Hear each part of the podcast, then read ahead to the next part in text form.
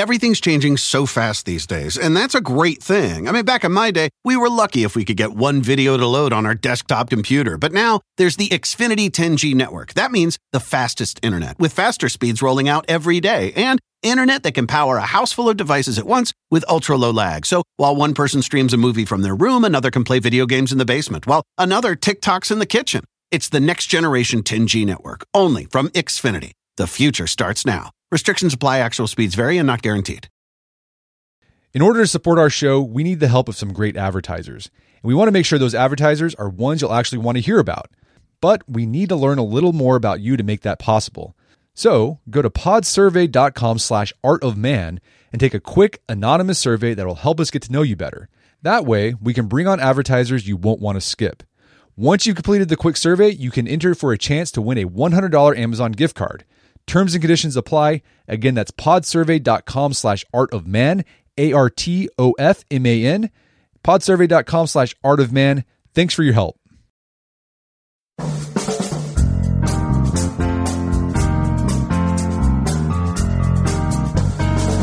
Brett McKay here, and welcome to another edition of the Art of Manliness podcast. Now, we often think to become a success in today's modern world, you have to specialize and specialize early. My guest today makes the case that actually the most creative, innovative, and successful people don't specialize, they're generalists. His name is David Epstein, and he's the author of the book Range Why Generalists Triumph in a Specialized World. We begin our conversation discussing two different paths to success as embodied by Tiger Woods and Roger Federer, and why we're naturally drawn to the former specialized approach even though the latter's generalized approach is in fact the most common way to success. David then explains why our increasingly complex and abstract world requires not only having a depth but a breadth of knowledge and how our education system hinders us from gaining such. David and I discuss why you shouldn't expect to know exactly what you're going to do for your career when you're young, why you should dabble in lots of different activities when you're first starting out in life, why you should keep doing that even when you're older, and why there's a correlation between having hobbies and winning the Nobel Prize. We also dig into why intrinsic motivation is often mistaken for grit, why you shouldn't be afraid to sometimes quit things, and the importance of finding pursuits that fit you if you want to achieve success. We end our conversation with David's argument that our increasing specialization is not only stifling individual flourishing, but also getting in the way of scientific advances that would benefit society. After the show's over, check out our show notes at aom.is slash range. David joins me now via clearcast.io.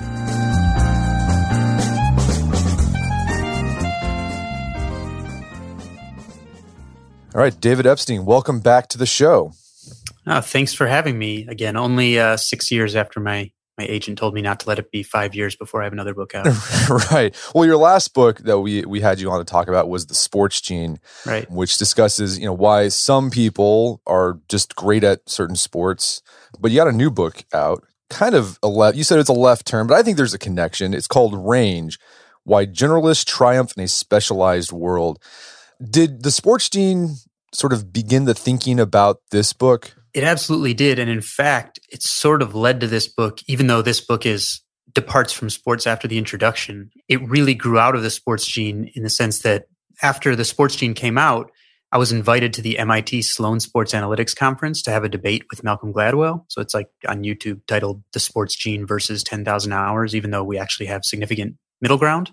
And, you know, because he's very clever and I didn't want to get embarrassed, um, and I'd never met him before, I guessed that he would argue about the importance of a head start in athletic development in very narrow, technical, so called deliberate practice. So I went and gathered up, you know, all the studies I could find that tracked the development of future elite athletes. And what I saw was a pattern where in fact, rather than doing sort of the Tiger Woods, where they specialize very early, they have what scientists call a sampling period early, where they gain a, jet of, a breadth of general skills, try an array of sports, learn about their own abilities and their own interests, and systematically delay specialization until later than their peers who plateau at lower levels. So I brought that to the debate saying, this is your hypothesis, and here's the data that cannot fit with that hypothesis. And afterward, we became running buddies and sort of would talk about it on our own time. And I filed it away in the back of my brain until this point I describe in range where I got involved with the Pat Tillman Foundation that, that basically helps military veterans career change and gave a little talk about this. And they were so hungry for information about how to bring diverse experiences to bear on whatever they were going to do because they felt like they were behind when in fact they actually had all these powerful experiences and skills that their peers didn't. And so I started sort of started to think I should really investigate this far outside the sports world and see if we see this same pattern of an advantage accruing to people who go broad early and, and maintain breadth even as everyone around them is rushing to specialize. Okay, let's so let's talk about how you started off with a sports the sports stick, right? The sports analogy. Yeah, yeah. You mentioned there's two approaches to how we we go about or people have about going, you know, becoming an expert. And the one you said there's the Tiger Tiger Woods method. And then you also say in the book there's the Roger Federer way. So talk about let's so you so Tiger Woods and Roger Federer. Can you do like compare and contrast between those two approaches? Yeah, sure. So originally I, I titled the book proposal Roger versus Tiger. So Tiger Woods, I think his development story is pretty well known. He was physically precocious. He could like balance on his father's palm at six months old. There are pictures of this in his father's book. He was by the time he was two, he was on television golfing, and by the time he was three, his father was already giving him like media training for his his future. And by the time he was four, he was like hustling adults at golf courses. You know, and by the time he was a teenager, he was famous and went on to become the best golfer in the world. And so that this very early specialization, this kind of 10, very 10,000 hours rule centric specialization became the analogy for a huge number of books that write about performance and how to get good at stuff, saying just extrapolate this to whatever it is that you want to do. Meanwhile, Roger Federer, his story is much less well known. He played a huge array of sports as a kid. His mother was actually a tennis coach and refused to coach him because he wouldn't like return balls in a normal way and do sort of structured practice. When he actually got good enough to get bumped up a level, he declined because he just wanted to talk about WWE with his friends after practice. And actually, when he first got good enough to get interviewed by a local paper, and the reporter asked him what he would buy with his first paycheck if he ever became a pro, he said a Mercedes. And his mother was totally appalled and asked the reporter if she could listen to a recording of the interview, and he obliged. And what Roger had actually said was mere CDs in a Swiss German accent. He just wanted more CDs. So un- unlike Tiger, he didn't have these big dreams of being a tennis pro. He w- he didn't specialize. His mother forced him to continue playing badminton, basketball, and soccer long after some of his peers were not only specialized in tennis but working with sports psychologists and nutritionists. And of course, Rogers rose to the pinnacle of his domain as well. And so my question was which model, the Roger model or the Tiger model, is the more common one en route to, to expertise. So, I mean, it's kind of interesting because you mentioned, you know, ever since Tiger Woods, there's been all these books put out about how his approach is the way. If you want to become an expert in your domain, you got to do the Tiger approach. But I feel like this this is existed even before Tiger. That we had this idea that if you want to become the very best, you had to get started young. I mean, people use examples of like Mozart, right, who started, you know, composing music when he was three or four and said, "Well, if you want your kid to be great and whatever, you got to get them started young." Why do you think we? Ha- why do you think that makes sense? And why do we think that the Federer approach, where you sort of dabble and sort of you know act like a dilettante, is looked down upon? And the Federer approach, by the way, turns out to be the normal one for athletes who, who go on to succeed. And I think it's I think it's multifaceted. First of all, it's not that intuitive, right? We are absolutely not programmed to think that there could be anything wrong with a head start or that there is, if you want to be good in X, that you should do anything other than X in order to become the best at that. It's not intuitive. I also think it's partly a holdover from the pre knowledge economy era where the structure of most every organization that people were involved with was very upper out, right? It was the tasks that people had to do for work were much more standardized and they could do similar things over and over and over again. And so they were used to being narrow and and quite specialized. And then I think these things like Tiger and this whole genre of books that picked on Tiger and Mozart essentially, and also some chess players, sort of stoked our obsession with precocity. Right. And what those books do is they use these prodigies to say, this, anybody can do this in any domain. But the reality of it is that they pick very particular domains that people who study skill acquisition know are horrible models of almost everything else people want to learn. So it's like this magic trick where they say, look at this classical music prodigy, look at this golf prodigy, do this in whatever you're interested in. But that's where the sleight of hand happens because if you look into the research of how people get good at things, golf is like a uniquely poor model of almost everything else that people want to get good at. Well, so yeah, so it's not to say the Tiger Woods approach does not work. It it only works in specific domains. So like golf would be one. I think you mentioned chess is one. Yeah. Yeah. Music possibly. And I guess what all these have in common is that they're very procedural. Like once you learn the steps, you, you just keep doing the steps over and over again, you can get better at it. I mean, people who study skill acquisition basically classify golf as like an industrial task where you're not really dealing with much human behavior, you're not dealing with teammates, it's non dynamic. Essentially, you're trying to do the known movements, like you know the answer, and you're trying to execute it over and over with as little deviation as possible. And that is the epitome of what psychologists call a kind learning environment, basically. And, and as are as is chess to a less degree, but but still very much so. As are certain aspects of of classical music, but not music overall. And so it's very telling that basically child prodigies always come in a very small range of domains that psychologists who study skill acquisition classify like more like more like kind of industrial domains and things that are easily to automate essentially. So it's it's a very small it's the minority of domains a, uh, you know this a, a half dozen bestsellers at least that I can just think of off the top of my head, use them to extrapolate to everything else, and that's where these inappropriate conclusions are made. Because in fact, the Tiger model may well work for golf. There's actually like a surprising dearth of research on golf compared to other sports. So I don't know, the jury's out, but because of the structure of the domain, I can definitely believe that early specialization is the way to go in golf.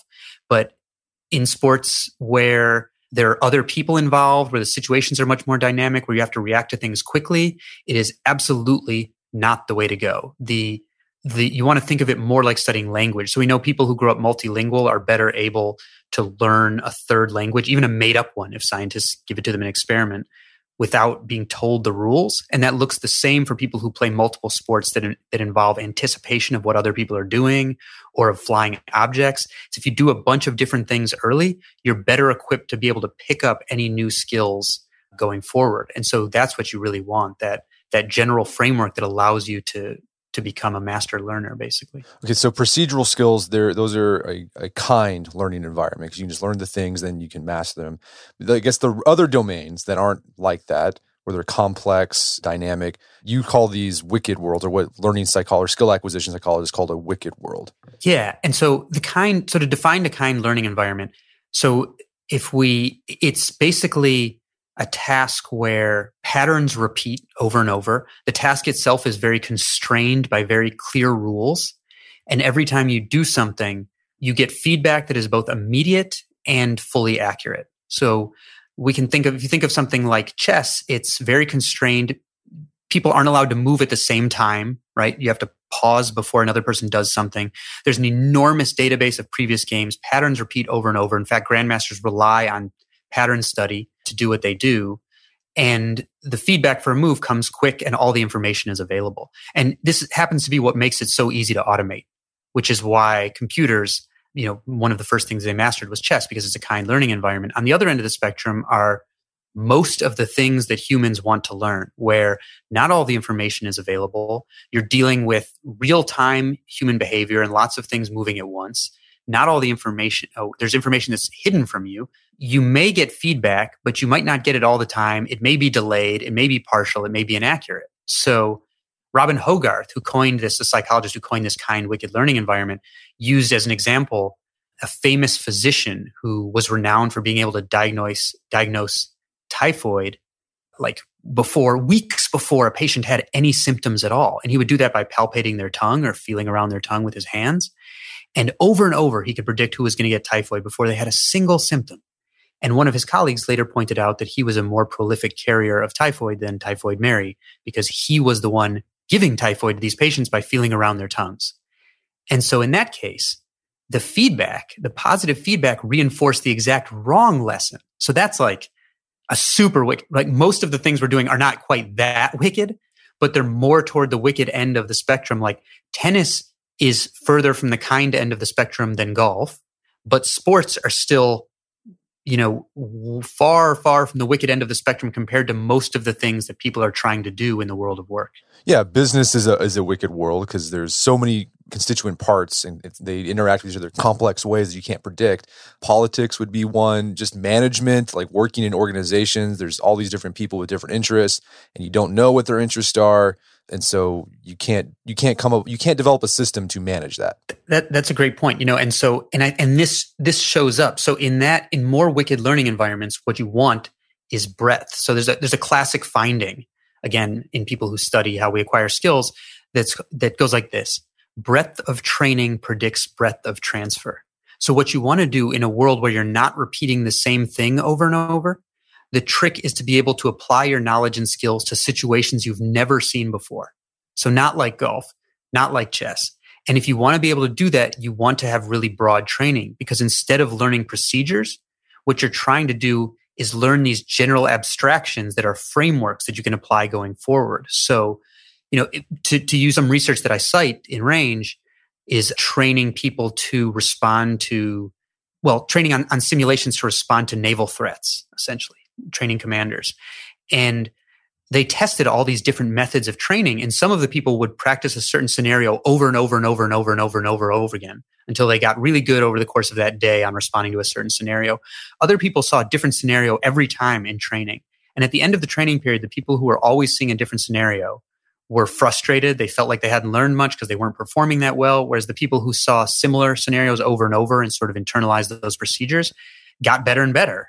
And then when they bring them back and show them situations they've never seen before, the people who were frustrated in training and had this broad training destroy the people who were doing this, who were sort of mastering specific scenarios over and over. And these are again on, on situations that none of them have ever seen before. And so the breadth of their training predicted how well they could transfer their skills to totally new situations. And that's sort of the theme in on the more wicked end of the learning environment. So I, I was just reading some LinkedIn research you mentioned in business that looked at half a million members and what was the best predictor of someone going on to become an executive. And it was the number of different job functions they had worked across in their domain. Actually, if they'd gone to a top five MBA program was was almost as about as influential, but that they couldn't tell if that was because of the school or just because of the student selection or whatever. But in terms of things that were more in people's control, the number of different job functions they had worked across. And I think that's a similar finding, right? It's their their breadth of training gives them the ability to manage situations they've never seen before. Well, I'd like to talk about some research you highlight in the book that I thought was really interesting that highlights the need of more breadth in your thinking and your skill acquisition. And you talk about the Flynn effect, right? And this is the idea that over the past few decades, IQ scores have been going up every year.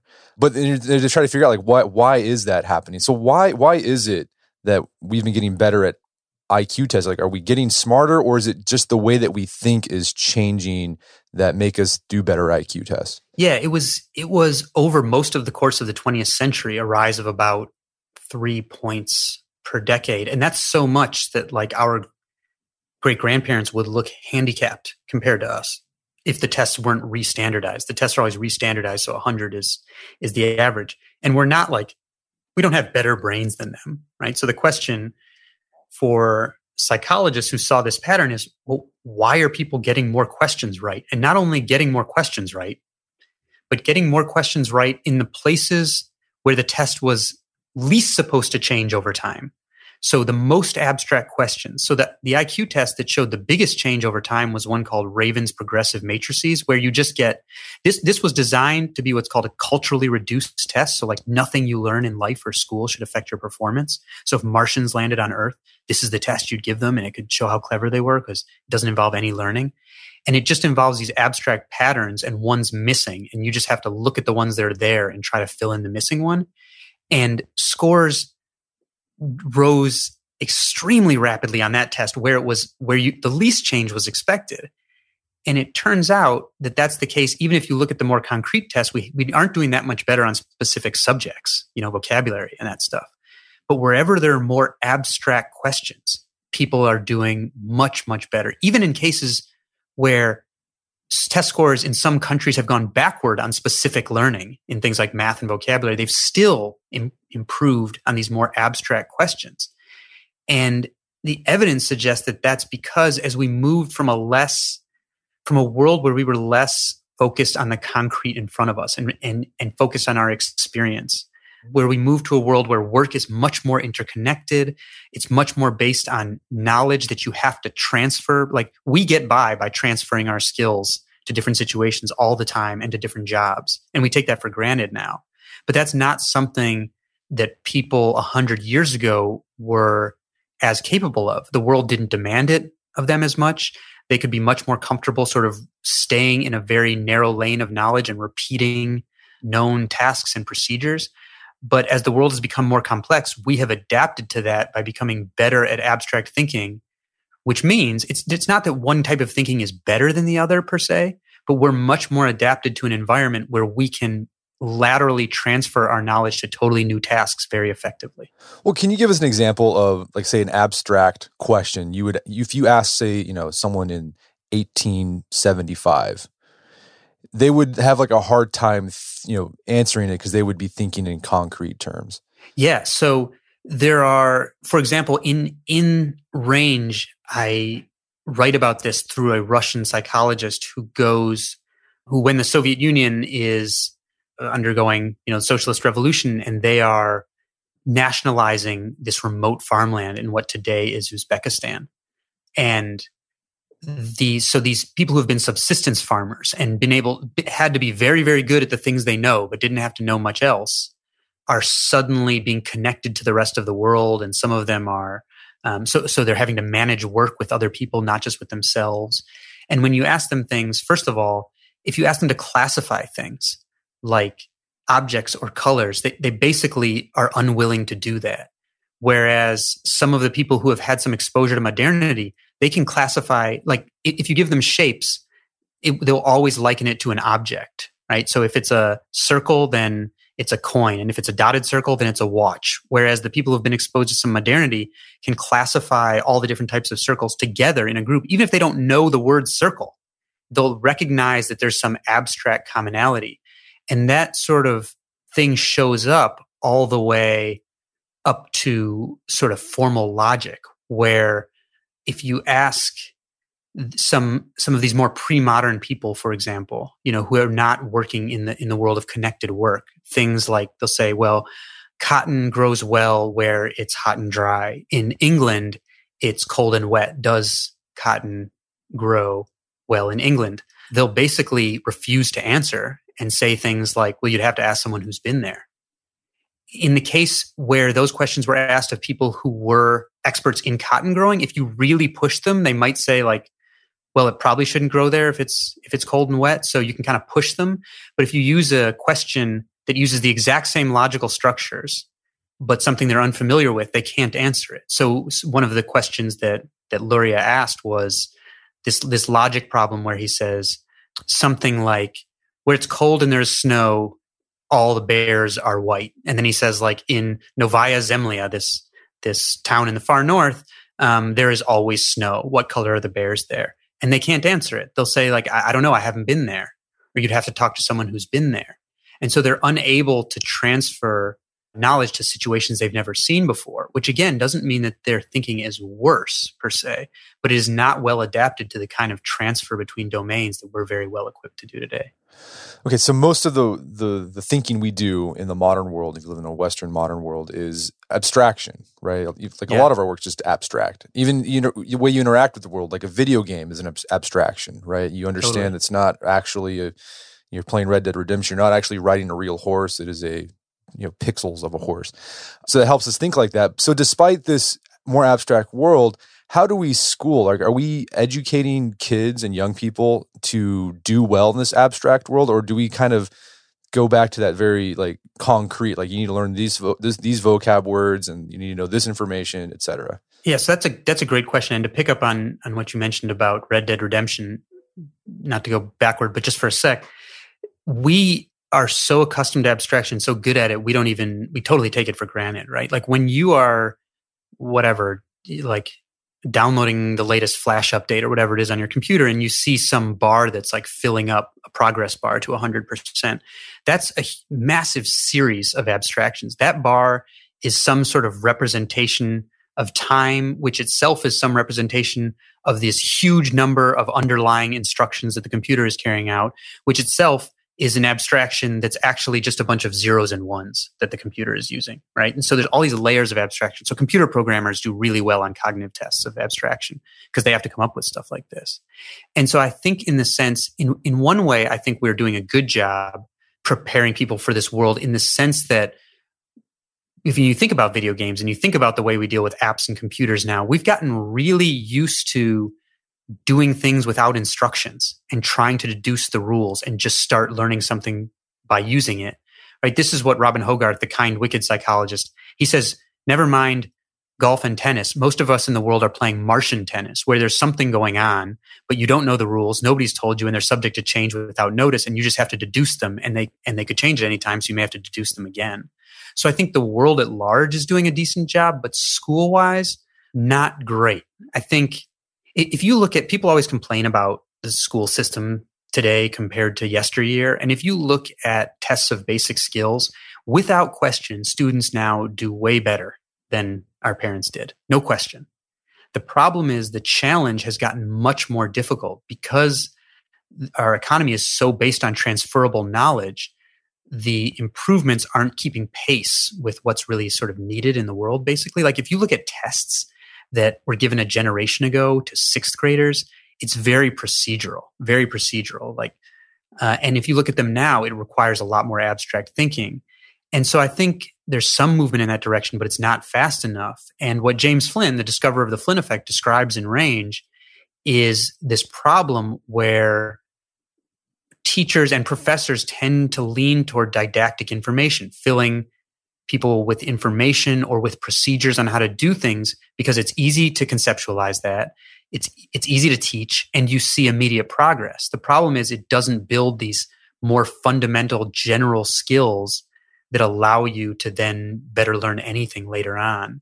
And so he was sort of he describes in the book this study he did looking at how well uh, grades in college at, at an elite college corresponded to the ability of a student to do well on like a really important abstract thinking test that, that tests the kind of critical thinking that you need in the world. And the correlation was zero between grades in college and the scores on that test, which suggests that there's a real disconnect. And, and if you look at some of the data he's collected, it suggests that the work world is doing a decent, is, is having a larger input into making people better abstract thinkers than school is. So I think we're missing an opportunity there. We're going to take a quick break for a word from our sponsors. For those who embrace the impossible, the Defender 110 is up for the adventure. This iconic vehicle has been redefined with a thoroughly modern design. The exterior has been reimagined with compelling proportions and precise detailing, and the interior is built with robust materials and integrity. The Defender capability is legendary, whether you're facing off road challenges or harsh weather conditions. Durability has been tested to the extreme, cargo capacity means more room for your gear, and there's been powerful innovations like the intuitive driver display and award winning infotainment system that keeps you connected. Innovative camera technologies deliver unobstructed views and effortless maneuvering, and the Defender is ready for a wide range of adventures. The Defender family features two door Defender 90, the Defender 110, and the Defender 130, which seats up to eight. Push what's possible with a vehicle made to go further, the Defender 110. Learn more at LandRoverUSA.com forward slash Defender. That's LandRoverUSA.com forward slash Defender. All right, so if you're like me, you've probably signed up for a whole bunch of stuff that has a recurring monthly fee. Subscriptions to newsletters, subscriptions to services that you use online, uh, could be a streaming service, something like that. You sign up for it and then you forget about it. And then every month you're getting charged and charged and charged and they just all add up and you have a hard time trying to figure out where did i sign up for this? I don't know where this is coming from.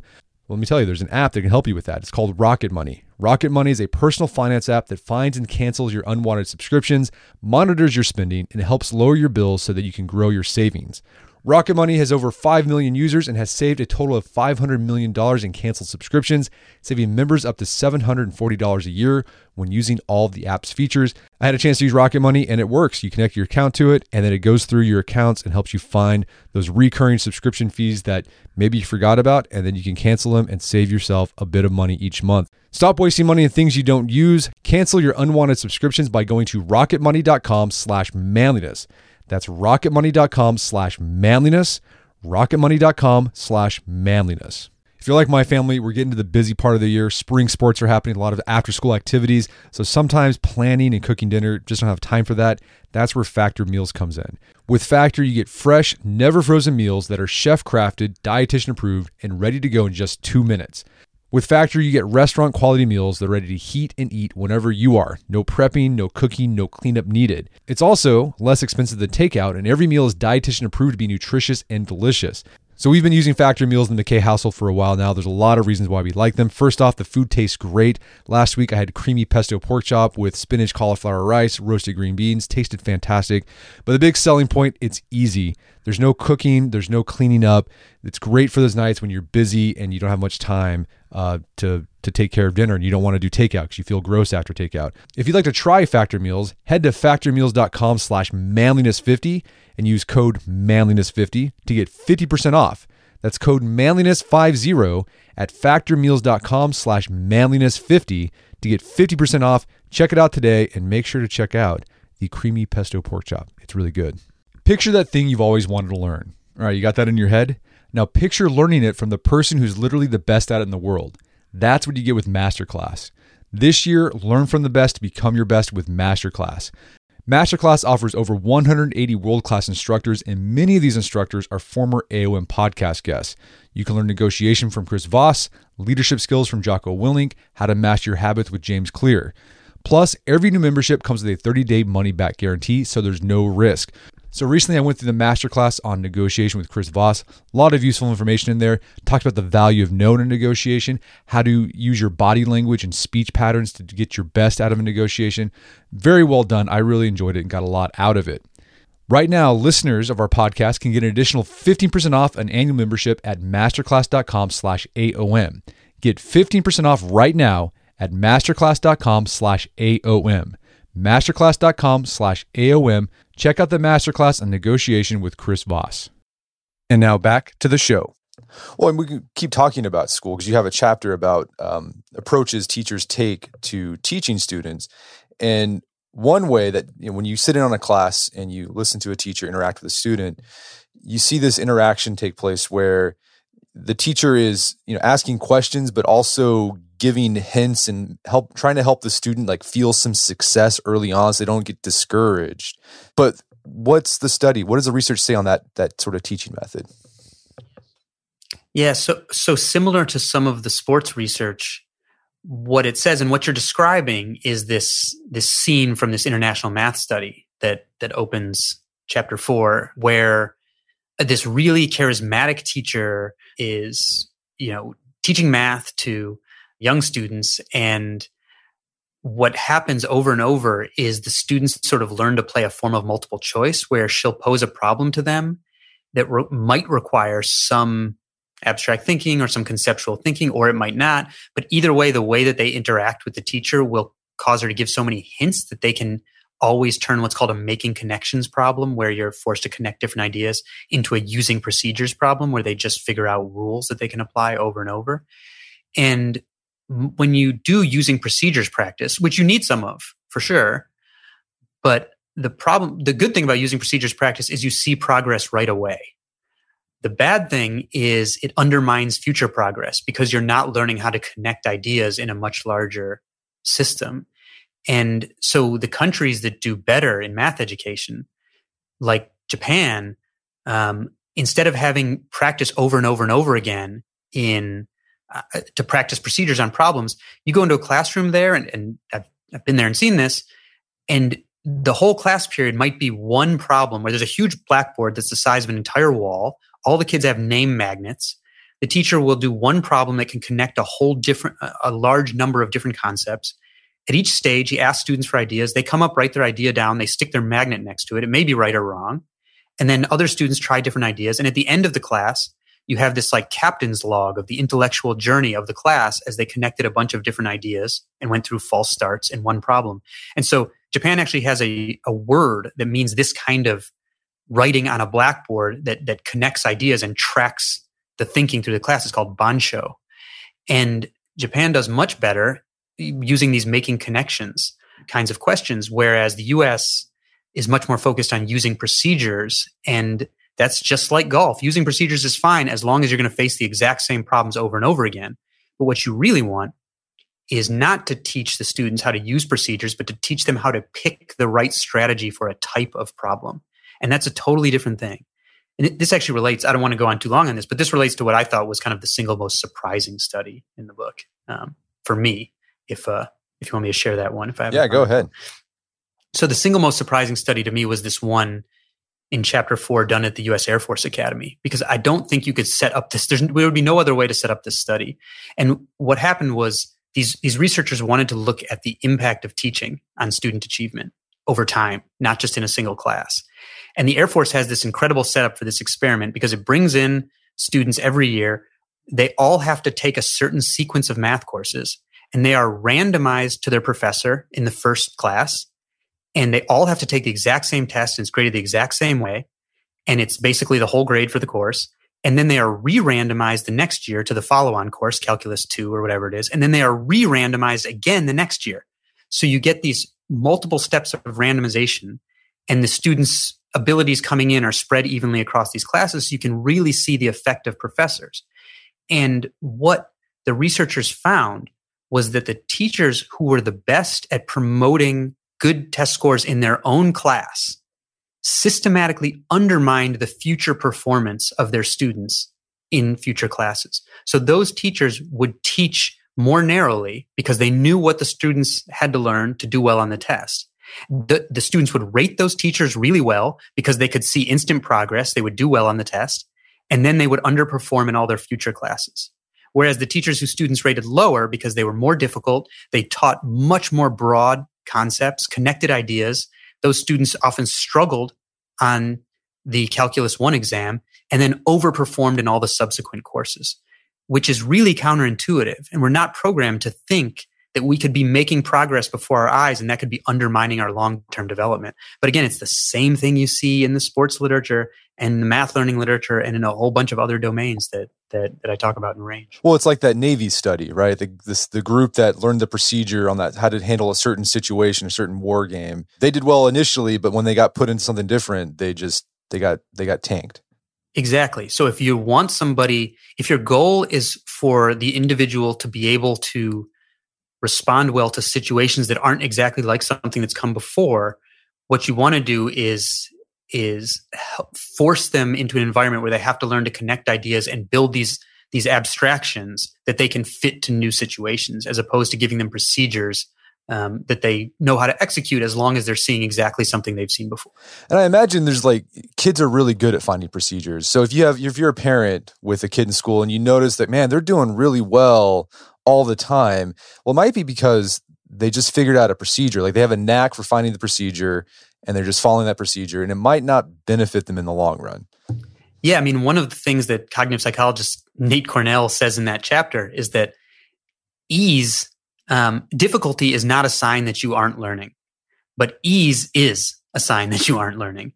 Uh, so if something is too easy for you, then you're not really learning. So when progress is made too fast, that should actually be kind of a, a warning sign. The problem is we've set up our evaluation systems you know, and, and, we're just oriented. It's more intuitive just to be oriented toward before your eyes progress. Like, you know, what could be bad about that? What could ever be bad about a head start? But it, it turns out that whether it's in math or sports, um, the way to develop the best 10 year old is not the same as the way to develop the best 20 year old. Okay, so if we want to excel in this this world of abstraction where you're going to be faced with problems you've never encountered before, we want to get a broad range of skills, a broad range of things so we can make connections. Let's talk about some ways we can do that. Um, you gave this great example. I never heard of this group. It's uh, the Vigile de Coro. Did I say that right?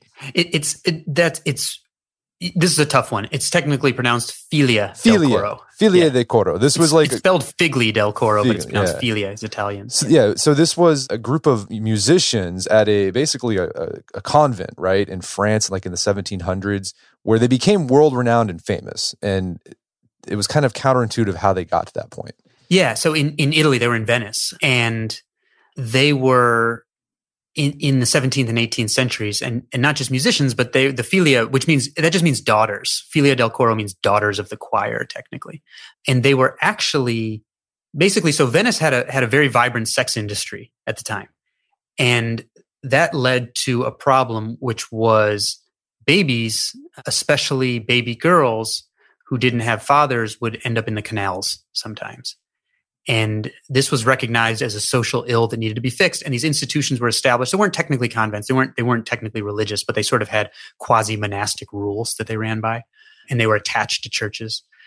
And basically they had like the, the most famous one called, they were called hospitals, but they weren't really hospitals because the Ospedali del Pieta, the house of mercy, basically, it had like a, like a luggage check thing. You know, when you go to an airline and if you can fit your carry on in that check thing, then you can bring it on. They had one uh, uh, in the door where if you put the baby and the baby fit in there, you can ring a little bell and they'll come pick it up and they'll raise it, no questions asked, if it fits in the the carry on luggage thing, and that they called the scaffetta. And they would try to raise these girls to become self sufficient, and the the ospedali was its own like internal economy and all these things. And at a certain point, people started, they, they would pay the girls as they wanted to make them self sufficient for learning different skills. So they'd give them a little money reward. And at a certain point, people started donating used instruments there. And the girls would realize, hey, you know, they can, one, it's fun. And also uh, it counts as new skills if they learn a different instrument. So they would start trying to learn a whole bunch of different instruments. Some of these instruments, musicologists no longer even know what they were because they were these like experimental instruments. And by in in the course of learning this large number of instruments the people who ran the ospedali started to notice that they could pick up anything really really quickly. They had built these sort of models of how to learn music and so they started having them perform in the adjoining churches and they were so good that money started pouring into the ospedali and so they started having more performances. Antonio vivaldi who the composer of the four seasons which is probably like now the most famous arguably like the most famous it's like almost a pop hit and it's 300 years old basically right? There's like a mashup with the song from disney's frozen that has 100 million views on youtube or something. And they became vivaldi's muses. He recognized their ability to pick up anything to pick up new forms of music and they became his muses and he sort of became their composer and they became the greatest musicians in the world. These orphans of the venetian sex industry whose training consisted of attempting to learn as many different instruments as they possibly could, which equipped them with this ability to learn entirely new types of music and new instruments like on a whim. And for a hundred years until Napoleon came and uh, and as troops took over Venice, they were the greatest musicians in the world. Yeah, I mean, one of them, I think you give an example like this. One, she got too old to play a particular instrument, so she like just okay, I got to play this instrument now, and she was able to do it really easy. Like the transition was smooth. Yeah. Well, her teeth her teeth fell out, so she couldn't play right. the wind instrument she played anymore. So she just switched to one of the other ones and and and kept performing. So these are these are people who didn't get like that Head Start training where they're you know the mom and dad was having them sit down and do you know scales you know from morning till night. They were just messing around with these instruments. And then you also like jazz musicians were the same way. Some of the, the greatest jazz composers, most of them didn't get any formal training. They just kind of picked up a guitar and then figured out how to play it. And they came up with these really complex new ways of playing music. Yeah, two two different jazz people that I interview in the in the chapter on music. One, uh, two jazz players and, and instructors told me the same joke one time when I was interviewing them, and it goes like this: you you if you're a jazz musician, you know, you ask one of the guys you're about to play with if they can read music and they're supposed to respond, not enough to hurt my playing. And a lot of them do, in fact, learn how to play music, but they learn, they, they, they do what I call learning like a baby. So when you learn language, you don't, you don't learn the grammar first, right? You learn the sound, you get thrown in, you're immersed, you, you struggle, you fail, and then you learn the grammar much later, if at all. And that seems to be the way. So that the sort of 10,000 hours school has focused very narrowly on a certain type of classical playing. So I mentioned in range the Cambridge Handbook of Expertise, which is like the Bible of the 10,000 hour rule school, has an entire chapter on music. And it's all on a very particular type of classical music and then there's just like one offhanded mention where it's like in jazz and modern popular music uh, it seems like actually the people are much broader and start later and sample more stuff and then it just goes back to So it basically just gives that short shrift, most of the types of music that everyone listens to and plays now. And those musicians develop much more along the Roger model than the Tiger model, where they sample different instruments. Their, their practice doesn't explode until they find an instrument that fits them. So it, if you look at this research over time, it's not that the musicians who end up practicing a lot who are exceptional generally are just practiceaholics. It's they go through more instruments than their peers. So some of their peers will stick with their first instrument, even if it's not a great fit. They feel like they have a head start and can't switch. Whereas the students who go on to become exceptional, they sample instruments until they find one that they think is a fit, and then their practice volume explodes. So it looks more like, less like they personally are just practice fanatics and more like they're maximizing what, what economists call their match quality, the degree of fit between who they are, their abilities and interests, and, and what they do. And that that seems to be the rule for most of music development with some some exceptions.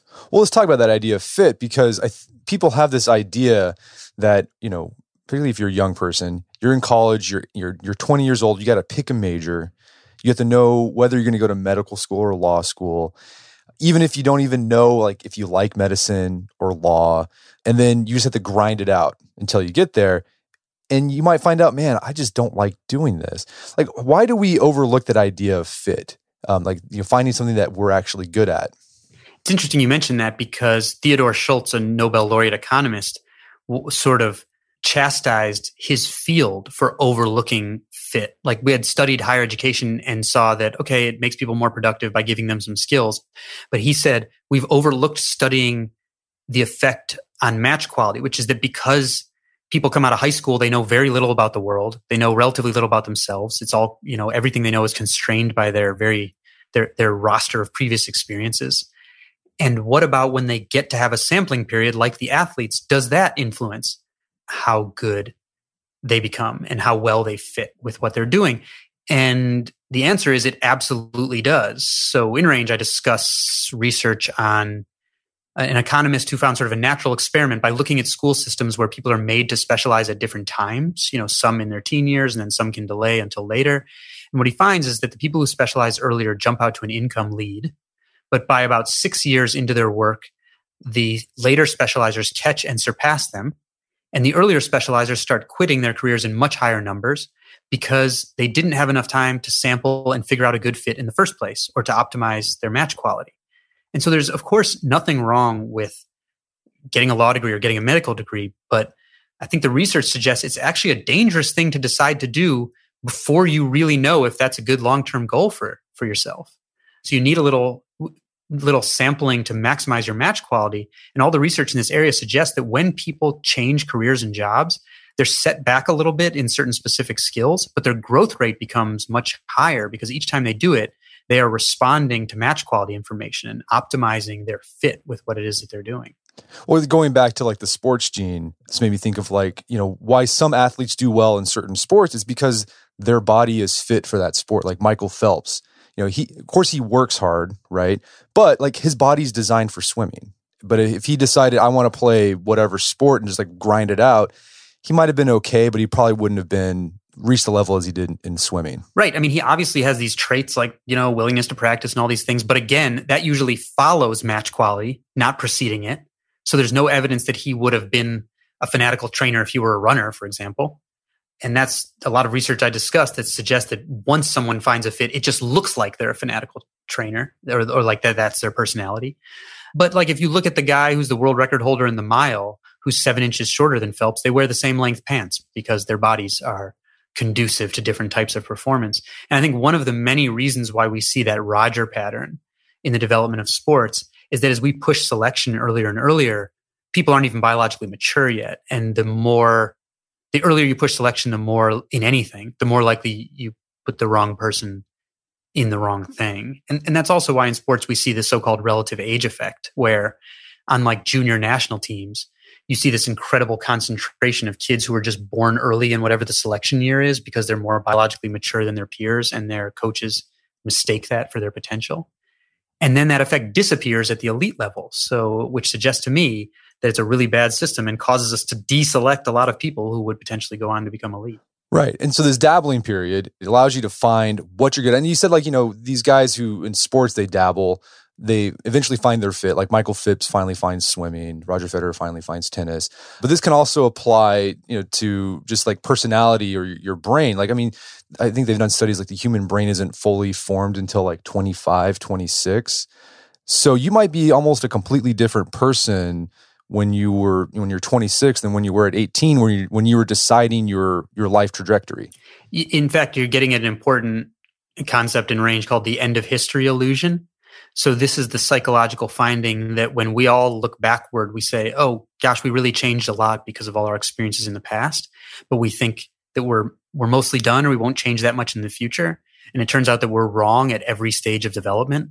So personality, the the, the time of most rapid personality change is from about 18 through your late 20s. And so if you're picking what you're doing at age 16 or 17 or 18, you're absolutely selecting a career for someone that you don't even know yet. That the, the correlation between someone's teen years and middle age for a particular personality trait for the statistically inclined is usually like 0.2 or 0.3, which means there is absolutely still signs of the previous you in the later you that are distinguishable, but you are a very different person. That's like a low, low, moderate kind of correlation. So you, we all change more than we expect, which leads to some really funny results, by the way. Like when people are, people think their preferences will stay the same. So when they're asked how much they would pay to see their favorite band today in 10 years 10 years from now the $129 is the average answer but asked how much they would pay to see their favorite band from 10 years ago today the average is only $80 because we underestimate how much our preferences will change. And the way that i discuss this in range is that because we underestimate personality change um, we really need to be ready to adjust a lot going forward because we're facing the challenge of how to behave when we don't know the future us or the future world that we'll be living in and what's the best approach to take when you're facing that problem so basically if you are 22 years old listening to this podcast and you, you're worried you don't know what you're supposed to be doing with your life like that's okay you're going to be fine yeah i mean I, I, think there's a great you know the the y combinator invest investor paul graham i excerpt a little bit of a graduation speech that he wrote but never gave in the book where he he basically calls this idea that you should have a long term plan and know exactly what you're going to do. He says computer scientists call this premature optimization. Like all the, he says all the successful people he knows take this approach of short term planning, looking at the opportunities in front of them, taking them and being ready to adjust. And he was saying that just based on his his experience with startups and, and people he knows, but that turns out to be like the seminal finding of this research discussed in range called the Dark Horse Project. So these Harvard researchers who wanted to study how people find fulfilling careers. And their surprising finding was that those people are systematically averse to like rigid long-term planning. Their their main common trait is short-term planning. So what they do is they say, here's who I am right now. Here are the skills I have. Here are the things I want to learn, the interests I want to explore. Here are the opportunities in front of me. Here's what I'll do. And maybe a year from now, I'll change because I will have learned something different and see a better fit. And they just do that and they zigzag their way to a place where they uniquely can succeed and feel fulfilled. And the reason this study was named the Dark Horse Project, that wasn't what it was called initially, was when they were studying these people who find fulfillment, all of those people would come in, you know, in their initial interviews and say, like, well, I know you're trying to tell people how to go about finding a career, but like, don't give them the advice to do what I did because I changed paths a whole bunch of times and like you know i didn't wasn't one for long-term goal setting. And they found like 90% of the people say that. They're like well i'm not a good model. But in fact that is the good model but they think they're all oddballs or exceptions because it's hard advice to give right? Like when i was at sports illustrated i would get contacted by students all the time asking i want to if i want to be a sports writer should i major in english or journalism? And i i i studied geology and astronomy so i have no idea. But I was still inclined to give them the advice that was like, you know, start doing your journalism internships right now, even though the source of power for me that allowed me to become the youngest senior writer there was the fact that I had this science background that was totally average when I was a science grad student, but totally exceptional when I was at a sports magazine. But it's hard advice to give, you know? So we've been kind of dogging deliberate practice uh, against dogging it don't starting starting it too early you don't want to start it too early so the idea is like you're going to dabble for a couple years you know maybe into your early 20s and then once you find something that's when you start seeing these high performers starting the deliberate practice right yeah i mean there's nothing deliberate practice is great right you want to do deliberate practice i think and this is and malcolm gladwell and i were just invited back to the MIT Sloan conference recently. And what he said, and again, th- this is on YouTube, he says, I've changed my mind. I think the fact that to be great requires a lot of practice.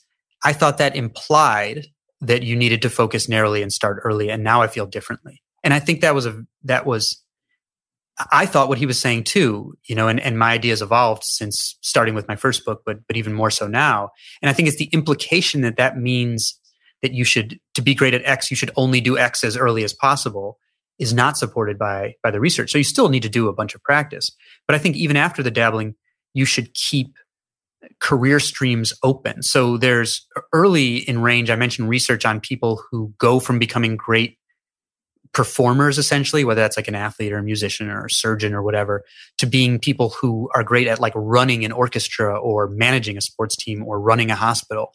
And one of the features of those people again it's just another finding of the breadth of training predicts breadth of transfer is the the scientist studying this says they keep multiple career streams open. He says they're they're traveling an eight lane highway instead of a one way street. And so even once they get more focused they kind of keep other interests around a little bit and eventually they're able better able to transfer into these these management positions. Um, so I think even there, this this breadth continues to be important, and so you shouldn't get totally totally blinkered even once you become even though at some point or another, all of us specialize to one degree or another, of course. Well, you even highlight research that you know, people who win Nobel Prizes because they've specialized in one particular area of science or mathematics, they are more likely to have like a hobby like improvisation or painting or music uh, than just the average population. Way more likely. They're they're 22 times more likely than other scientists to have a serious hobby that usually deals with like aesthetics, you know, music, magic, writing, art, glass blowing, all these sorts of things, generally tinkering. So they're much more like, so national level scientists who get inducted in national academies are much more likely to have serious hobbies than the average scientist. And the Nobel laureates are much more likely still.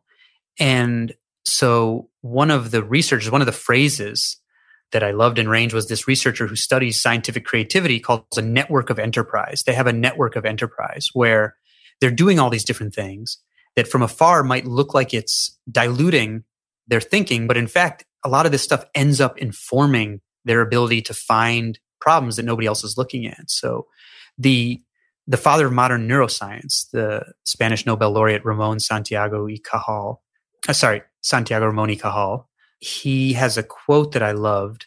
There's something like, from afar, it looks as if they are dissipating their energies, when in fact, they are channeling and strengthening them. And it's striking to read Nobel acceptance speeches in recent years, which I did a lot of, and see that almost every year a scientist who's accepting an award says, I something to the effect of I wouldn't be able to do my research now because you have to be so narrow in looking for applications. So I, and that that that strikes me as something that's worrisome. No, we can we can talk about that in a minute. Like I like this idea that these these are individuals who have gone deep in one area, but they continue that breadth. I think there's like that uh, guy from the design school, IDEO calls them like T-shaped people, yeah, right? Yeah, so they exactly. they got the vertical going up and down is the depth, and then they have like the the the horizontal part of the T, which is breadth. Totally, and and there's and that that comes up in range in a section about inventors where this woman who rose up to, to what's called corporate scientist at the company 3M. Corporate scientist is like the highest title. She talks about how like she's never people kept telling her not to change directions and she's like basically never worked in anything she was educated for. But what she does is she knows how to sort of draw on her peers in order to assemble the i part of the t essentially. She's very broad. She she basically spends her time figuring out what everyone else is doing. She's obviously very science literate. She has phd just doesn't work in her own area and makes sure to know what everyone else around her is doing and uses them to help sort of cobble together the the trunk of the T, but her contribution is more like the crossbar of the T. And and she and other people like her have been able to to use that kind of breadth with a grounding in a certain area and also drawing on other specialists to to be really high impact. And I think that's why you see in, in some of the research I cite that the highest impact inventors are not the deepest specialists, but the inventors who do have an area of expertise where they have some depth, but then they spread their career over the largest number of different classes of technology as, as defined by the patent office, basically. I want to talk about one more thing with in terms, terms of fit because I think it's very counterintuitive and it goes against what you know you hear growing up as a kid. And it's this idea that you should never quit anything, right? Once you start something, you got to see it through.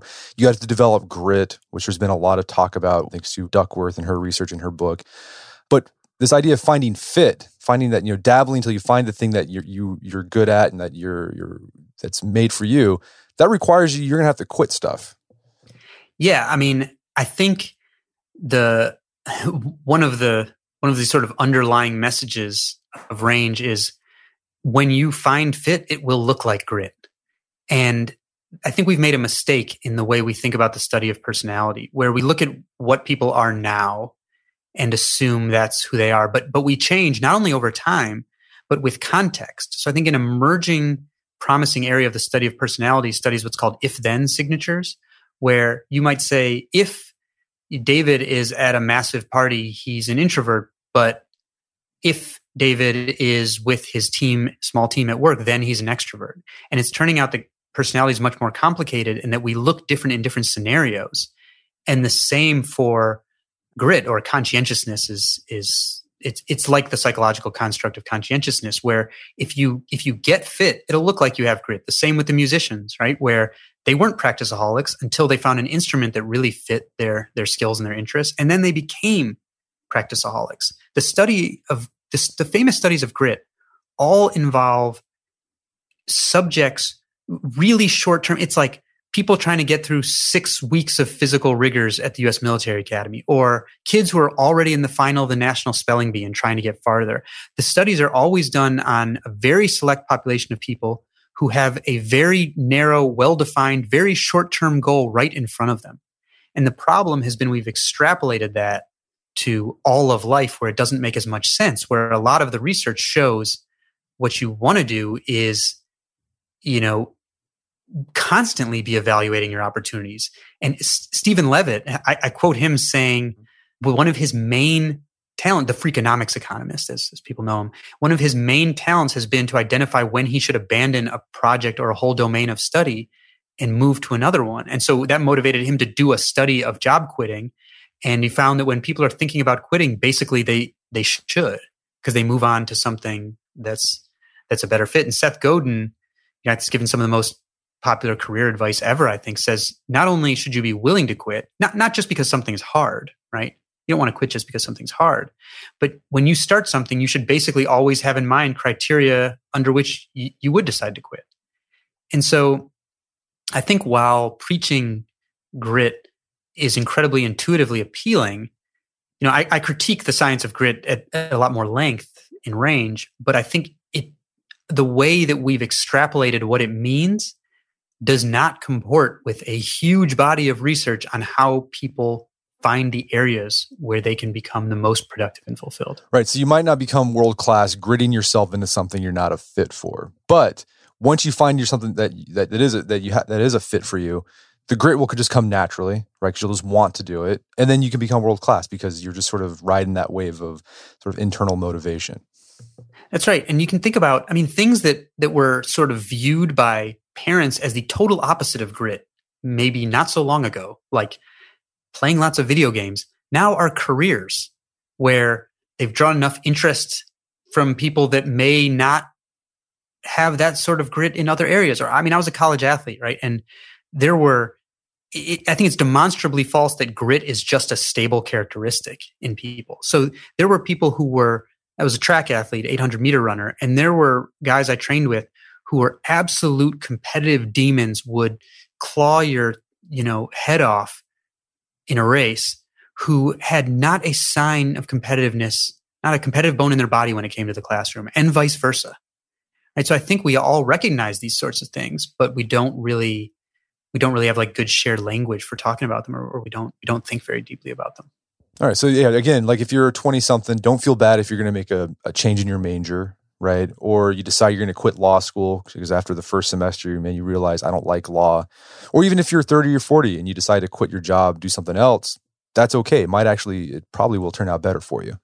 Yeah, it's it's it's psychologically unsettling, right? It's and it's it's it's riskier, as the Dark Horse Project researchers say, it's riskier to stick with that long term goal before you really, you know, have sampled enough to to formulate a good one than it is to abandon it. Like we always feel like we're in a rush, but I think we, you know, you notice as you get a little older, like you weren't in as much of a rush as you think you are, and it's it's well worth it to put in a little bit of time investment in figuring out who you are and where you can make the biggest impact. So I like I do this going forward. I started what I call a book of experiments, where there are things like, and in 2018, one of my experiments was I spent some some time volunteering, and I wanted to figure out where could I make the biggest impact and where would I learn the most. So I spread my time over about a half dozen different organizations that year. Found the two where I think I can actually contribute uniquely and also learn something, and now I focus in on those. And so I'm, I'm now based on the research that went into the book, sort of constantly running experiments, setting up experiences in a way where I have a hypothesis. The experience can help me test that, reflecting on it, and then just keep zigzagging and triangulating my way to a place where I think I can uniquely succeed and feel good about what I'm doing. Okay, so we've been talking about so this idea of range on an individual level. You want to you know dabble in lots of things so you can find fit, and that means you're gonna have to quit things. Once you're learning something, you want the learning in the beginning to be hard, not easy. Because if it's easy, it means you're probably not learning.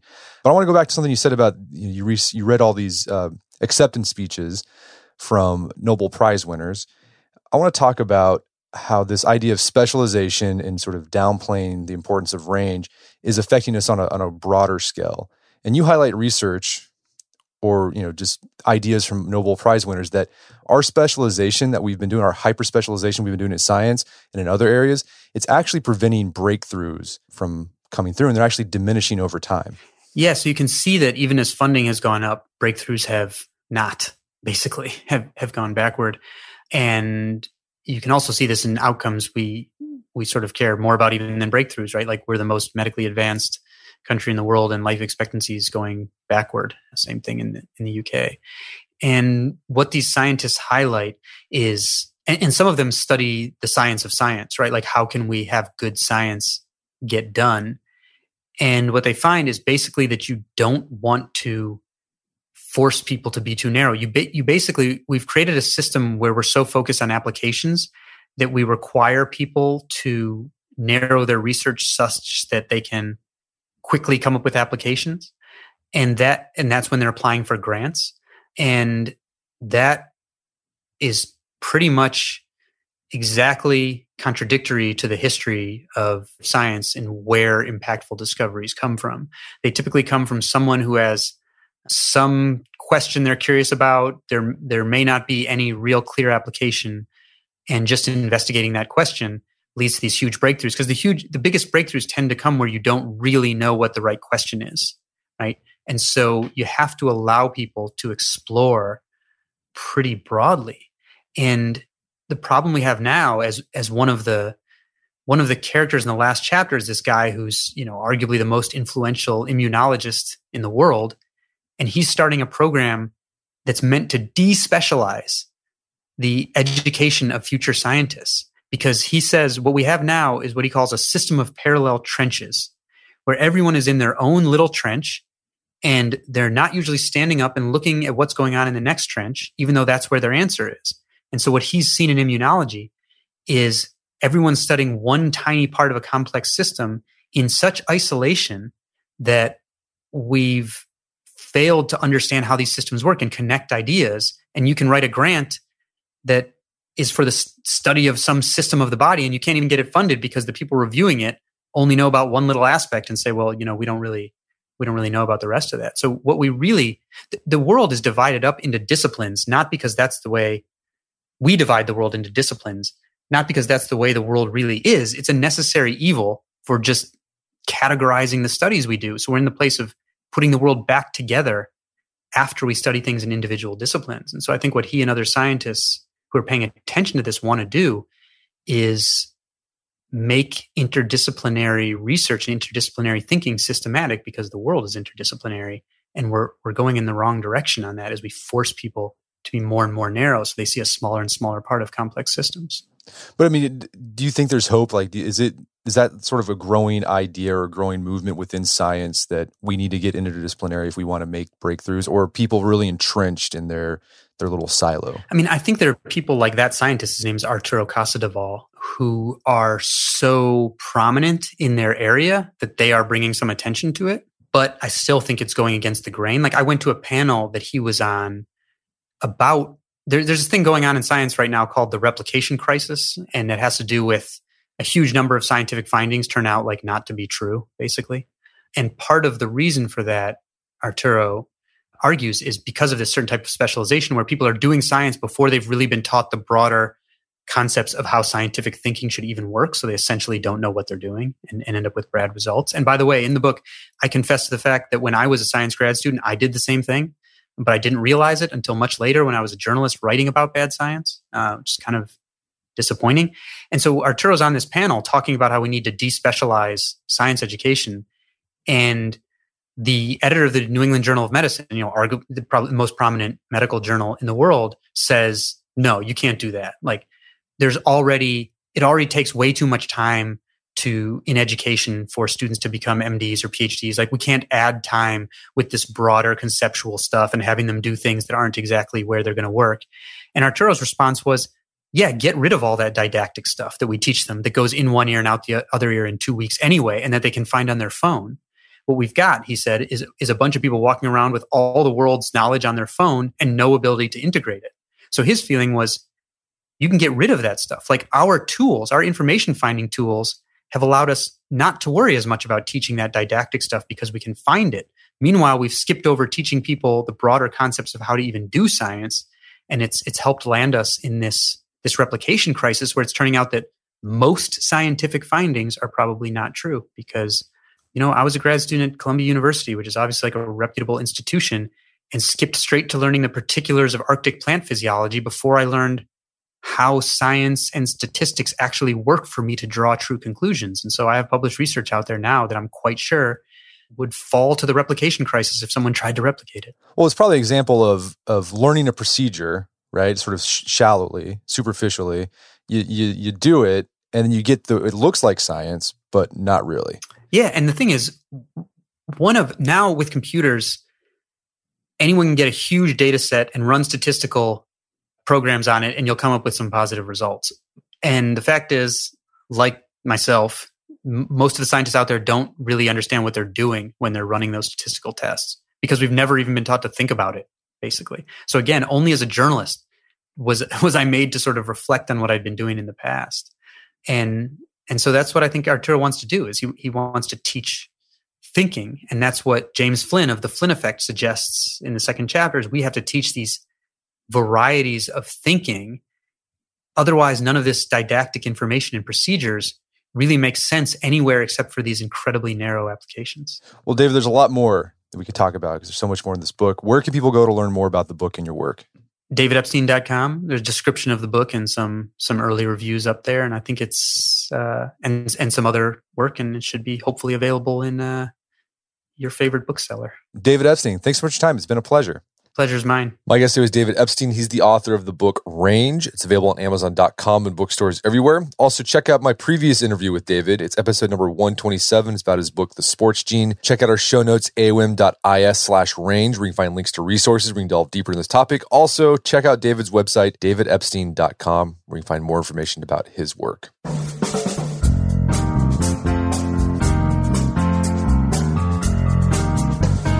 Well, that wraps up another edition of the AOM podcast. Check out our website, artofmanliness.com, where you can find our podcast archives, over 500 there, as well as thousands of articles written over the year about personal finance, health and fitness, style, how to be a better husband, better father, you name it, we've got it. And if you'd like to check out ad free episodes of The Art of Manliness, you can do so only on Stitcher Premium. And so you can get a free month of Stitcher Premium when you sign up at stitcherpremium.com and use promo code manliness. After you sign up at stitcherpremium.com, you download the app app on iOS and Android, and you can start enjoying new episodes of The Art of Manliness ad free. Again, use that promo code manliness to get a free month of Stitcher Premium. And if you haven't done so already, I'd appreciate it if you take one minute to give us a review on iTunes or Stitcher. Helps out a lot. And if you've done that already, thank you. Please consider sharing the show with a friend or family member who you think would get something out of it. As always, thank you for the continued support. Until next time, this is Brett McKay, reminding you not only listen to the AOM podcast, but put what you've heard into action.